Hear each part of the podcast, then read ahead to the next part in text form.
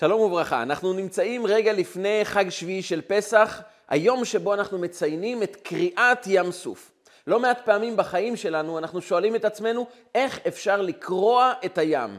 אנחנו חשים שיש איזה ים ממולנו, מאחור נמצאים המצרים, אנחנו אבודים בתוך מציאות החיים ואנחנו רק מתפללים שהים ייקרע ונוכל לעבור בתוכו ביבשה. זה היה הרגע של עם ישראל ביציאת מצרים. הם חגגו את הזמן של יציאת מצרים. יצאנו מבית עבדים. הקדוש ברוך הוא מוטט את הממלכה המצרית. במכות נוראות שהם קיבלו שם, הם היו מוכרחים בסופו של דבר לשלח את בני ישראל מארץ מצרים, ואת הרגע הזה אנחנו מציינים כל שנה בליל הסדר. אבל מסתבר שזה לא הסתיים. עם ישראל במשך שבעה ימים הולכים בדרך, מגיעים על שפת ים סוף, והמצרים מאחוריהם, הים מקדימה, ועם ישראל נלחצים, כואבים, מתפללים וזועקים איך אנחנו ניצלים כאן. והרגע של שביעי של פסח, החג השני בעצם של חג הפסח, הוא מבטא את ההודיה לקדוש ברוך הוא, את השמחה מקריאת ים סוף. אז ישיר משה ובני ישראל את השירה הזאת. השירה שבקעה מתוכם של בני ישראל, היא בעצם מלווה אותנו בכל יום. כל יום אנחנו נשיר מחדש את השירה הזו, ובחג שביעי של פסח, שמגיע אלינו, אנחנו נציין גם את העומק ואת המסר העמוק, את הסוד של קריאת ים סוף, לא רק כציון מאורע היסטורי שהיה פעם, אלא גם איך אנחנו באים לקרוע את ים סוף, גם במציאות החיים שלנו. רגע לפני שנמשיך, אני אבקש מכם, כדי להביא את העומק של קריאת ים סוף בחיים שלנו, בתוך מציאות היומיומית שלנו, כדי שזה יתפרסם יותר, כדי שזה יגיע ליותר אנשים, אנא, תשתפו את השיעור הזה, תעשו לייק, תירשמו כמנויים. כאשר המערכת מזהה שנרשמים כמנויים, כותבים תגובה, מסמנים לייק, המערכת מפרסמת את זה ליותר אנשים, ועוד אנשים יוכלו לבוא וליהנות ולהתכונן כמו שצריך לרגע קריאת ים סוף, גם בחיים שלנו. נמשיך. רגע קריאת ים סוף, באים חכמינו ואומרים לנו, אמר רבי מאיר, אמר משה רבנו אז ישיר משה, משה רבנו לא אמר אז שר משה, התורה לא אומרת לנו בלשון עבר אז שר משה, אלא אז ישיר משה. יש פה ערבוב של עבר ועתיד ביחד. אמר רבי מאיר, כך מביאה הגמרא במסכת סנהדרין, מכאן לתחיית המתים מן התורה. אם אנחנו שואלים את המקור הראשון שבו התורה מציינת, מרמזת לנו על תחיית המתים, זה ברגע הזה. רגע קריאת ים סוף הוא לא רק רגע של הצלה מהמצרים.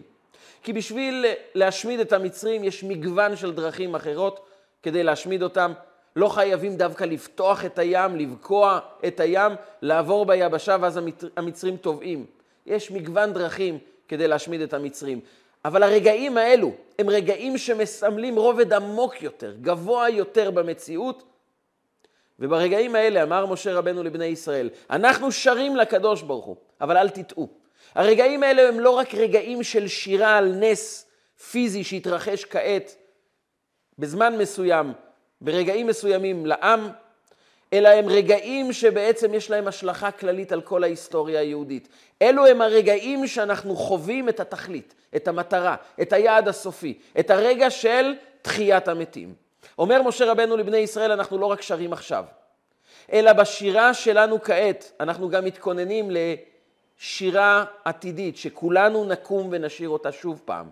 אנחנו שרים עכשיו את שירת הים, אבל כולנו גם בעוד אלפי שנים, אחרי שיעברו מאות ואלפי שנים מפטירת כל הדור ההוא, דור המדבר, תדעו לכם, אנחנו נקום ונשיר את השירה הזאת מחדש, כי יום יבוא ויהיה תחיית המתים. יקומו כל המתים לתחייה. הרגעים האלו של קריאת ים סוף היו הרגעים שמשה רבנו מלמד אותם על תחיית המתים. זה המקור בתורה כי משהו התרחש שם שהוא בעצם המימד האמיתי של תחיית המתים. לא סתם חג הפסח מחולק לשני חלקים. החלק הראשון זה הודעה לקדוש ברוך הוא על היציאה ממצרים. החלק השני של חג הפסח, כך אמר הבעל שם טוב, הוא החלק שבו אנחנו מצפים לחירות המושלמת, לגאולה העתידית, לזמן שבו לא יראו ולא ישחיתו בכל הר קודשי, לא יהיה מציאות של רוע, לא יהיה מציאות של טומאה, לא יהיה מציאות של כאב, תהיה מציאות של גאולה שלמה, שהשיא יהיה שכל המתים יחיו ואנשים יוכלו לחוות חיי נצח כאן בעולם. זה החלק השני של חג הפסח. אגב, גם בליל הסדר אנחנו מציינים שני חלקים בהלל. החלק הראשון של ההלל אנחנו אומרים בזמן המגיד, כשאנחנו מספרים את סיפור יציאת מצרים. אנחנו מתחילים את ההלל מההתחלה עד הפרק שאומר בצאת ישראל ממצרים, ואז אנחנו מפסיקים. הולכים לאכול מצה, אוכלים מרור, כורך, שולחן עורך, סועדים את סעודת ליל הסדר, מסיימים באפיקומן זכר לקורבן פסח, ואז החלק האחרון של ליל הסדר, הלל נרצה. רגע לפני שאנחנו אומרים לשנה הבאה בירושלים, רגע לפני שאנחנו כבר משתוקקים כל כך לחוות את הרגע הזה של הגאולה השלמה, אנחנו אומרים את סיומו של ההלל. למה המתנו עם סיום ההלל רק לחלק האחרון? מסבירים בחסידות שהחלק הראשון מדבר על יציאת מצרים, החלק האחרון של ההלל מדבר על הציפייה לגאולה, על הציפייה למימוש ההבטחות של הקדוש ברוך הוא, שיום יבוא והעולם יחיה במציאות של גאולה ללא טומאה, ללא רוע, ללא כאב, וזה החלקים האחרונים של ליל הסדר. וכך גם בחג הפסח. שביעי של פסח זה הזמן, כך אמר הבעל שם טוב, שבו מאירה הארת גילוי משיח. בעצם הרגעים האחרונים של חג הפסח הם רגעים שאנחנו מצפים לגאולה, מאיר אור הגאולה, כי קריאת ים סוף כבר ברגע הראשון הייתה מימד של השפעה של תחיית המתים, של מה שאומרים חכמינו, ראתה שפחה על הים, מה שלא ראה יחזקאל בן בוזי. גדולי הנביאים שראו את המראות הנשגבים ביותר במרכבתו של הקדוש ברוך הוא, לא זכו לראות מה שראתה שפחה פשוטה על הים. כי היה רגע של גילוי מהותי, מוחשי, שבעצם מבטא את היעד הסופי של עם ישראל, ולכן ביקש הבעל שם טוב, שברגעים האחרונים, בשעות האחרונות של חג שביעי של פסח, יתכנסו כולם למעין סעודה שלישית, סעודה שבה יצפו למשיח, ידברו על הגאולה, ישתוקקו לזה. הרבי הרש"ב, הרבי החמישי של חב"ד, ביקש שזה יהיה מעין שחזור גם של ליל הסדר, שוב לאכול מצות ולשתות ארבע כוסות של יין לזכר ארבעה לשונות של גאולה. כי זה ממש כעת הרגעים שאנחנו משתוקקים ומבקשים שתבוא כבר הגאולה. אבל נשאלת השאלה, מה מיוחד בקריאת ים סוף שדווקא הוא מבטא תחיית המתים? למה כשהבעל שם טוב אומר אם הרגעים האלו הם רגעים של גאולה, צריכים לבטא את זה בסעודה?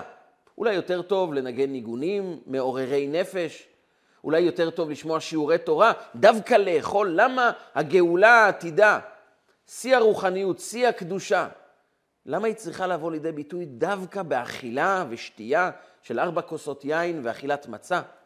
מסתתר כאן סיפור אחר לגמרי, וזה הסיפור של אחת הברכות המרגשות ביותר שאדם מברך במשך ימי חייו, ברכת שהחיינו. ברכת שהחיינו זה הרגעים שאנחנו בעצם מודים לקדוש ברוך הוא שהחיינו וקיימנו והגיענו לזמן הזה. יש כאן משהו בברכה שהוא קצת מוזר. אני מודה לקדוש ברוך הוא שהגעתי לרגע שאני נמצא מול חג כל כך מיוחד, שחוויתי נס גדול, אירוע מאוד משמעותי, דבר שאני כל כך שמח בו, שאני אומר, תודה הקדוש ברוך הוא, שהחיינו וקיימנו והגיענו לזמן הזה. אבל מה ההבדל בין שהחיינו לקיימנו? למה בברכה אנחנו מציינים גם את החיים וגם את הקיום? לא היה יותר פשוט לומר, תודה הקדוש ברוך הוא, שהחיינו והגיענו לזמן הזה. למה שהחיינו וקיימנו והגיענו לזמן הזה? יש גם חיים וגם קיום. אנחנו תמיד מציינים את זה ביהדות, שיש לנו את דוד מלך ישראל שהוא חי וקיים.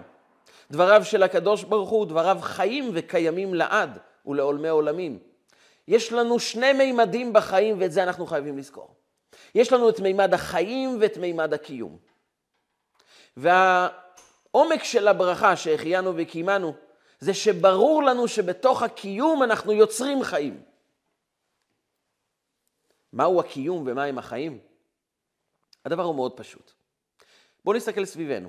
כל דבר שאנחנו רואים סביבנו מכיסא, שולחן, מנורה, יש לו את הצד של הקיום שלו. הקיום זה הצד החומרי, הפיזי. יש כיסא, יש את המשקל שלו, יש את הצבע שלו, מישהו בנה עיצוב מסוים, יש לו את הריפוד המיוחד שלו, או שהוא בלי ריפוד. יש לו את הצדדים של הקיום שהם המרכיבים החיצוניים, הפיזיים, החומריים של הכיסא.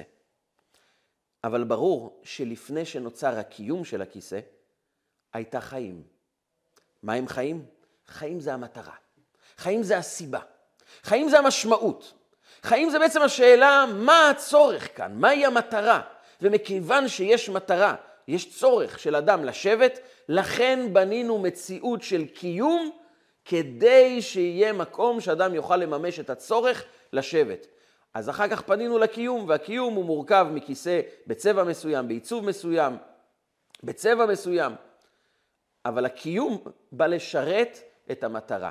קודם יש חיים ואחר כך קיום. זה נכון לגבי כל דבר שנמצא סביבנו. אין דבר שיש לו רק קיום ללא חיים. אין דבר שאין בו מטרה. אם לא הייתה מטרה, לא היה נוצר קיום. ולכן השולחן והמנורה והרכב והבית, כל הדברים האלו נוצרו כיוון שהיה צורך. ואחרי שיש צורך, יש קיום. הדבר הזה נכון לגבי כל הדברים שסובבים אותנו, אבל כאן מגיע המכשול הגדול. האם אנחנו שמים לב שגם בנו יש חיים לפני קיום? אנחנו עסוקים, ובצדק, כל הזמן כדי לרדוף אחרי הקיום. אדם צריך להתפרנס, אדם צריך בית, אדם צריך רכב, הוא צריך בגדים. יש לו את הצד החיצוני שלו, של איך הוא נראה, איזה בגדים הוא לובש, איפה הוא גר, כמה כסף הוא מרוויח. כל זה מסמל בעצם את מימד הקיום שלנו. אנחנו רוצים להיות קיימים, לכן אנחנו רוצים לאכול ולשתות, לכן אנחנו צריכים בגדים, לכן אנחנו רוצים שתהיה לנו דירה, לכן אנחנו צריכים מגוון של חומרים בעולם, מגוון של אה, יסודות פיזיים חומריים שיאפשרו לנו להיות קיימים כאן בעולם. אבל אנחנו חייבים להזכיר לעצמנו שיש יסוד לתוך, בתוך כל הקיום הזה, והיסוד הוא החיים. כל הדברים האלו באים לשרת מטרה, אם זה נכון לגבי כיסא ושולחן, זה בוודאי נכון לגבי כל אחד ואחד מאיתנו. וכאן נשאלת השאלה. כאשר אדם אוכל ושותה, לבוש בבגדים ויש לו בית, יש לו מקצוע שמפרנס אותו ויש לו משפחה מסודרת, טובה, יש לו בריאות שהוא שומר עליה, הוא צריך לשאול את עצמו, אז מה החיים? מה המטרה? לשם מה הקיום הזה נמצא כאן? כדי שאני אוכל לברך שהחיינו וקיימנו, אני חייב לומר לעצמי, יש לי את מימד הקיום שהוא מושתת ובנוי על היסוד של החיים, כל זה בא לממש מטרה. ומהי המטרה? באה התורה ומדברת איתנו על מושג החיים. איפה בתורה מצאנו את מושג החיים? כאן באופן מפתיע, מספרת לנו התורה שיש זמנים שאדם הוא טמא, טמא לנפש. כיום המושג של טומאה וטהרה לא קיים כמו בזמן בית המקדש, אבל בזמן שבית המקדש היה קיים היה מושג של טומאה, ניתוק מרוחניות, ניתוק מזרם החיים האלוקי שנמצא באדם, והוא צריך להיטהר. איך אדם מוצא את עצמו טהור, איך אדם יכול לגרום לעצמו לטהרה? באה התורה ואומרת, צריכים לקחת מים חיים. וכאן זה הזמן לצלול רגע למושג הזה, מה זה מים חיים? מים הם תמיד אותם מים, עם אותם רכיבים, מה זה מים חיים? וכאן אומרת המשנה במסכת פרה, שמדברת בעצם על הדרך לטהר טומאת מת. אדם שנגע במת, הוא טמא בטומאה שנחשבת לדרגה הגבוהה ביותר, הטמאה ביותר, שזה בעצם אב הטומאה הגדול של מת. איך אנחנו מתארים טמא מת? ושימו לב, מת זה בעצם ניתוק של חיים. וכאשר אדם נגע במת, והוא רוצה להיטהר, הוא בעצם רוצה לשוב לחיים שלו. ולכן התורה מבקשת ולקח מים חיים, ונתן עליו מים חיים אל כלי. אדם צריך לקחת מים חיים, והגדרת מים חיים, כך מופיע במשנה במסכת פרה, זה מים שמגיעים מנהר או ממעיין שנובע ללא הפסקה. אם יש מים מנחל, מנהר, שמפסיק אחת לשבע שנים, המים לא נקראים מים חיים. כי חיים הגדרתם זה נצחיות. חיים זה דבר שלא יכול להפסיק. אולי אנחנו משתמשים בחיים במושג מאוד חומרי שיותר קשור לקיום מאשר לחיים, אבל חיים במהותם הם נצחיים, הם לא מפסיקים. אם הוא חי, אז הוא חי כל הזמן. ואם רגע אחד הוא מפסיק, סימן שמשהו בחיים לא היה נכון. חיים זה מימד נצחי. הקיום יכול להיפסק. החיים נמשכים לעד. ומה המטרה בעצם של תהליך הטהרה שאדם עובר? אדם בעצם מחדיר מושג של חיים, של נצח. מים חיים זה מים שנובעים ללא הפסקה, הם מסמלים את רעיון הנצחיות, ואת זה אדם לוקח ובזה אדם מטהר. אם זה במקווה או במעיין, הרעיון של מים חיים הם להביא את מימד הנצחיות לתוך עולם החומר. זה תפקידו של האדם. כשאדם לוקח כוס מים, הוא בעצם יכול לשרת מטרה של קיום. אדם צמא, וכדי שהוא יחיה, כדי שהוא יהיה קיים, יותר נכון, אז הוא שותה מים ומרווה את הצמאון שלו. זו הסיבה שהוא אוכל, זו הסיבה שהוא צריך דירה, זו הסיבה שהוא רוכש בגדים, כדי שהוא יוכל להיות קיים כאן בעולם. תפקידו של יהודי, אומר משה רבנו לבני ישראל, זה להחדיר חיים בתוך הקיום. השתיית כוס מים, האכילה, הבגדים, יכולים לא רק להיות משרתי הקיום, הם יכולים להפוך להיות חלק מהחיים הנצחיים של האדם. ובלבד שאדם ישאל את עצמו, איך זה משרת מטרה עליונה? איך הקיום הזה בעצם מתחבר לחיים? וכאשר אדם מקדיש את חייו כדי להוריד נצח כאן בעולם, כדי להביא קדושה, כדי להביא טהרה, דרך לימוד תורה, דרך קיום מצוות, דרך מעשה חסד. הוא בעצם יוצר מציאות של חיבור בין העולם הפיזי, החומרי, המוגבל, לבין הקדוש ברוך הוא האין-סופי, הקדושה הנצחית, והוא מחבר אותם ביחד. זה רעיון הייחוד שנמצא בכל מצווה. בכל מצווה שאנחנו מקיימים, אנחנו בעצם מאחדים את המימד הפיזי, החומרי, עם קדושה נצחית, אינסופית. אומר בעל התניא, אדמו"ר הזקן רבי שניאור זלמן מילדי, כאשר אדם מקיים מצווה, ייחוד זה נצחי וקיים לעד. כשאדם לקח כוס מים ובירך, הוא בעצם אומר, הדבר הזה נוצר בידיו של בורא עולם, ואני משתמש בו כדי לתת לעצמי את הכוח, להקדיש את חיי כדי ליצור חיים, כדי ליצור מימד נצחי של קדושה שמתגלית כאן בעולם. ומכיוון שאני רוצה להקדיש את חיי כדי להביא קדושה לעולם, להביא טהרה לעולם, לגלות את השכינה האינסופית כאן בעולם החומרי, לכן אני צריך בגדים, לכן אני צריך לשתות ולכן אני צריך לאכול. כל אלו הם תומכי לחימה, הם בעצם קיום שגורם לחיים להצליח להתגלות כאן בעולם. בפעולה הזו אני לוקח דבר שבמהותו הוא זמני, הוא ארעי. יש לו קיום מאוד מוגבל כאן בעולם, כי כוס המים שאנחנו שותים, או יכול להיות המאכל הטעים ביותר, אבל אנחנו, ברור לנו שהדברים האלו הם קיימים לכל היותר כמה ימים. בעוד שנה מהיום אין לזה זכר, זה היה קיים, אולי זה היה מאוד טעים באותו זמן שהוא רק נוצר, אבל אחר כך הוא כבר לא קיים, כי כל דבר בסופו של דבר מתפרק. כל דבר חומרי שקשור לרובד הקיום, יש בו אולי כוח בזמנים הראשונים שלו, אבל בסופו של דבר הוא הולך ומתפרק ומאבד את כוחו, זה טבעו של העולם החומרי. אבל אדם יכול להפוך אותם לנצחיים. זה בעצם רעיון תחיית המתים שהוא נחשב כיסוד ועיקר ביהדות. הרמב"ם כותב שתחיית המתים היא אחד משלוש עשרה עיקרי האמונה. זה יסוד באמונה של יהודי. מדוע זה יסוד? מצוות השבת או תפילין לא נמצאים כיסוד באמונה היהודית. למה תחיית המתים כן נחשבת כיסוד? ודאי שאנחנו מאמינים אם התורה אומרת, אנחנו מאמינים, אבל למה זה הופך להיות יסוד באמונה? והתשובה היא, כי את יסוד תחיית המתים אנחנו מממשים בכל רגע בחיים שלנו.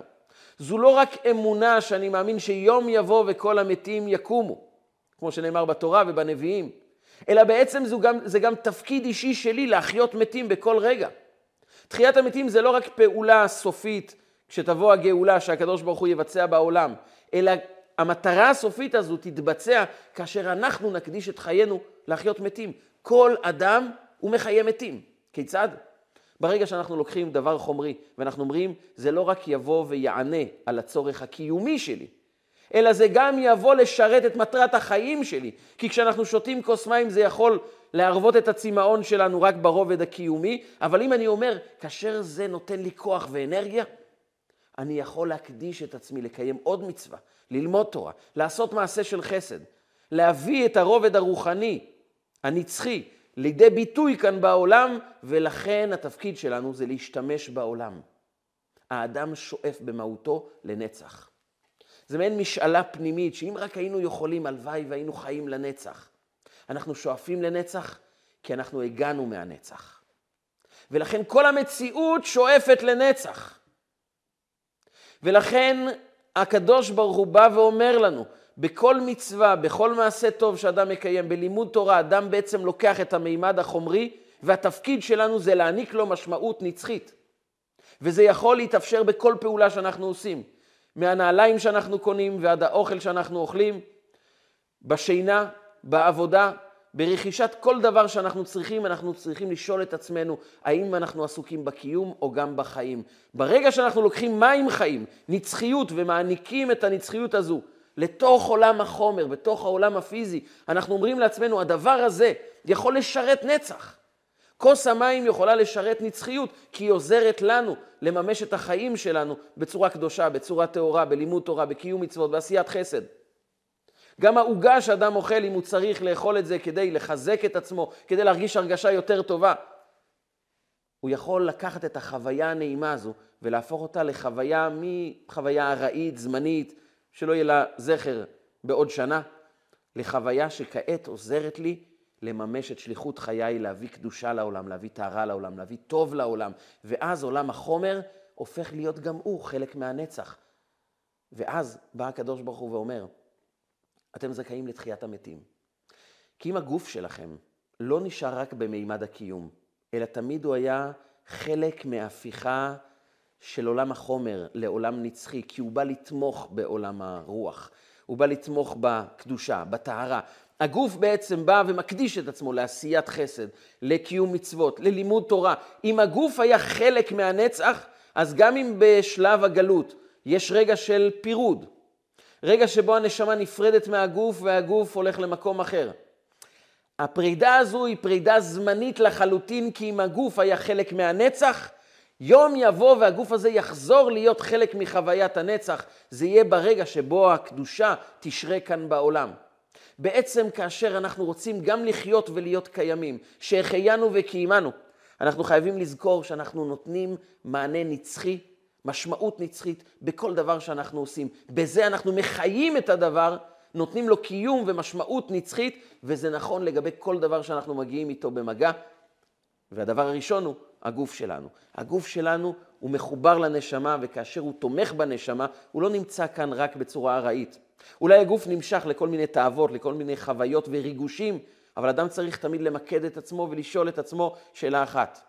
האם הריגושים והחוויות האלו שייכים לעולם הקיום שהוא ארעי ובסופו של דבר נגמר, או החוויות האלו באים לשרת מטרה נצחית של קדושה שקיימת לעד, ובזה אני מחיה את הגוף. והגוף בסופו של דבר מקבל את החוויה של תחיית המתים, כיוון שמי שסייע כל חייו לחיים, אז גם אם הוא היה קיום פיזי, הוא הפך להיות חלק מהחוויה הנצחית. ולכן זה יסוד ביהדות. כי זה יסוד בחייו של כל אדם, כי כל פעולה שאנחנו עושים, אנחנו נדרשים לחיות מתים. בכל רגע, בכל חוויה שיש לנו, אנחנו צריכים לשאול את עצמנו, איך אני נותן משמעות של חיים בתוך הקיום הזה? זה יכול להיות בטיול, זה יכול להיות באכילה, זה יכול להיות בשינה. אנחנו יכולים להעניק משמעות נצחית. זה, החוויה הזו תעזור לי להקדיש את חיי עוד יותר טוב למימוש של חיים, של תורה, של מצוות, של קדושה. ואז יש משמעות בכל רגע ורגע שאני מבצע כאן דבר מסוים בעולם החומר, כי כל עולם החומר מתחבר לעולם נצחי. השיא יגיע בתחיית המתים, שאז הקדוש ברוך הוא יאמר, הגוף שלך היה מוקדש לנצח, הגוף הזה גם חייב להיות רגע של נצח. ולכן, אומר משה רבנו בקריאת ים סוף, שימו לב יהודים, הקדוש ברוך הוא יכל להציל אותנו במגוון דרכים. הוא לא היה חייב בכלל להעביר אותנו דרך הים, מי שמסתכל על המפה בין מצרים לארץ ישראל, לא חייבים לעבור דרך הים בכלל. וגם אם אנחנו עוברים דרך הים, לא חייבים לבקוע את הים, אפשר לעבור מעליו. אבל הקדוש ברוך הוא בחר ב"ויבקעו המים". הקדוש ברוך הוא בחר לבקוע את המים מסיבה אחת, המים מסתירים, המים מכסים. בתוך המים יש עולם שלם שהוא נסתר. מי שנמצא בחוץ רואה רק רובד חיצוני של מים. אבל מי שצולל בפנים מגלה שיש עולם שלם. וכך גם ההסתכלות שלנו על החיים יכולה להישאר רק ברובד המאוד שטחי, קיום, אוכל, שתייה, בגדים, פרנסה, בית, משפחה. אבל מה העומק? מה התכלית? ולכן טבע נקרא טבע, מלשון טובעו בים סוף. זה טבוע בפנים, אבל זה מתגלה לאדם שבוחר לצלול בתוך המים, או יותר נכון, בוחר לבקוע את המים ולראות את העולם הפנימי שנמצא בתוכו, אומר משה רבנו, הרגעים של הפיכת הים ליבשה, הרגעים של קריעת ים סוף, זה רגע שאדם קורע את המסכים מעליו ואומר, יש אמת נצחית, יש מטרה, יש חיים, והחיים לא נפסקים. החיים גם לא תלויים בעולם חיצוני, לא תלויים באנשים אחרים, ולא תלויים במימדים חומריים. יש בהם אמת נצחית שקיימת לעד בתוכי.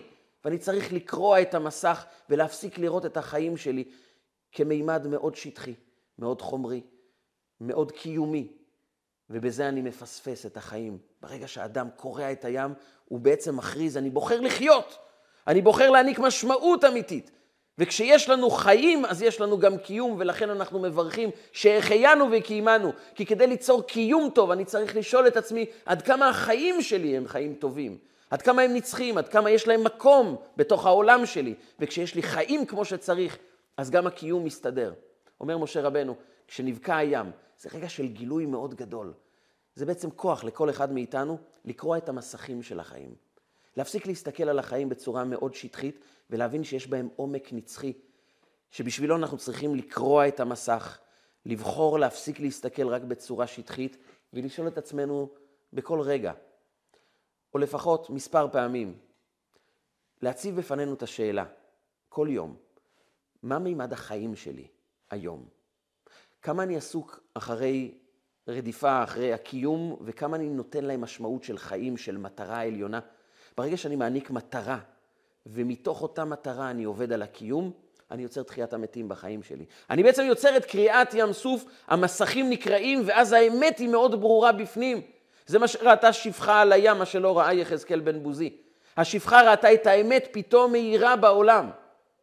המים נסגרו על המצרים ואנחנו פונים אחרי קריאת ים סוף, ללכת לקבל את התורה, מתוך הבנה שזה שליחות החיים שלנו, לקרוע את הים כל יום.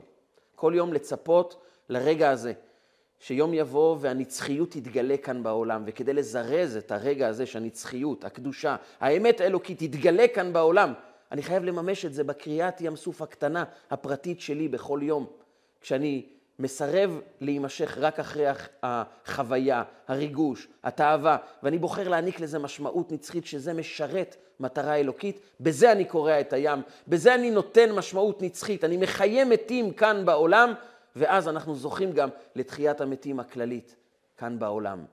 לכן בשביעי של פסח, רגע של קריאת ים סוף, אמר הבעל שם טוב, זה הזמן לעשות סעודה. למה דווקא סעודה? כי הביטוי האמיתי לנצחיות אלוקית היא דווקא מגיעה בתוך עולם של סעודה, שגם האכילה שלנו, גם השתייה שלנו, החוויות הפשוטות ביותר בחיים, שאולי באופן טבעי אנחנו רואים אותם כמנותקים מעולם רוחני, כי עולם רוחני זה תפילה ותורה, אבל לא, גם הדברים הפשוטים, האכילה, זה הופך להיות חלק ממי שאנחנו, מהחיים האמיתיים שלנו, מהנצחיות האלוקית. דווקא ברובד של האכילה אנחנו מבטאים שמציאות החיים שלנו היא כוללת גם את הקיום הפיזי וגם את החיים הרוחניים, ושניהם כאחד מבטאים את הציפייה, את התשוקה, את הרצון הפנימי של כל אחד מאיתנו לרגעים האלו, שכמו שאומר הנביא זכריה, והיה ביום ההוא ויצאו מים חיים מירושלים. הרגע שבתוך ירושלים הפנימית שלנו אנחנו מוצאים מים חיים, נצחיות שמנווטת את החיים שלנו. נזכה בקרוב גם לראות את המים חיים מתגלים בעולם כולו. זה יהיה רגע גאולה. נתאסף כולנו ביום רביעי הקרוב ונציין מתוך סעודה, באכילת מצה, בשתיית ארבע כוסות של יין, את הבקשה, את הציפייה, את הרצון העמוק להפוך את החיים שלנו לחיים של נצח, של קדושה, של טהרה, של גאולה שלמה, גם בחיים הפרטיים שלנו, ובקרוב ממש גם נזכה לראות את משיח צדקנו בגאולה שלמה בעולם כולו, במהרה בימינו, אמן ואמן.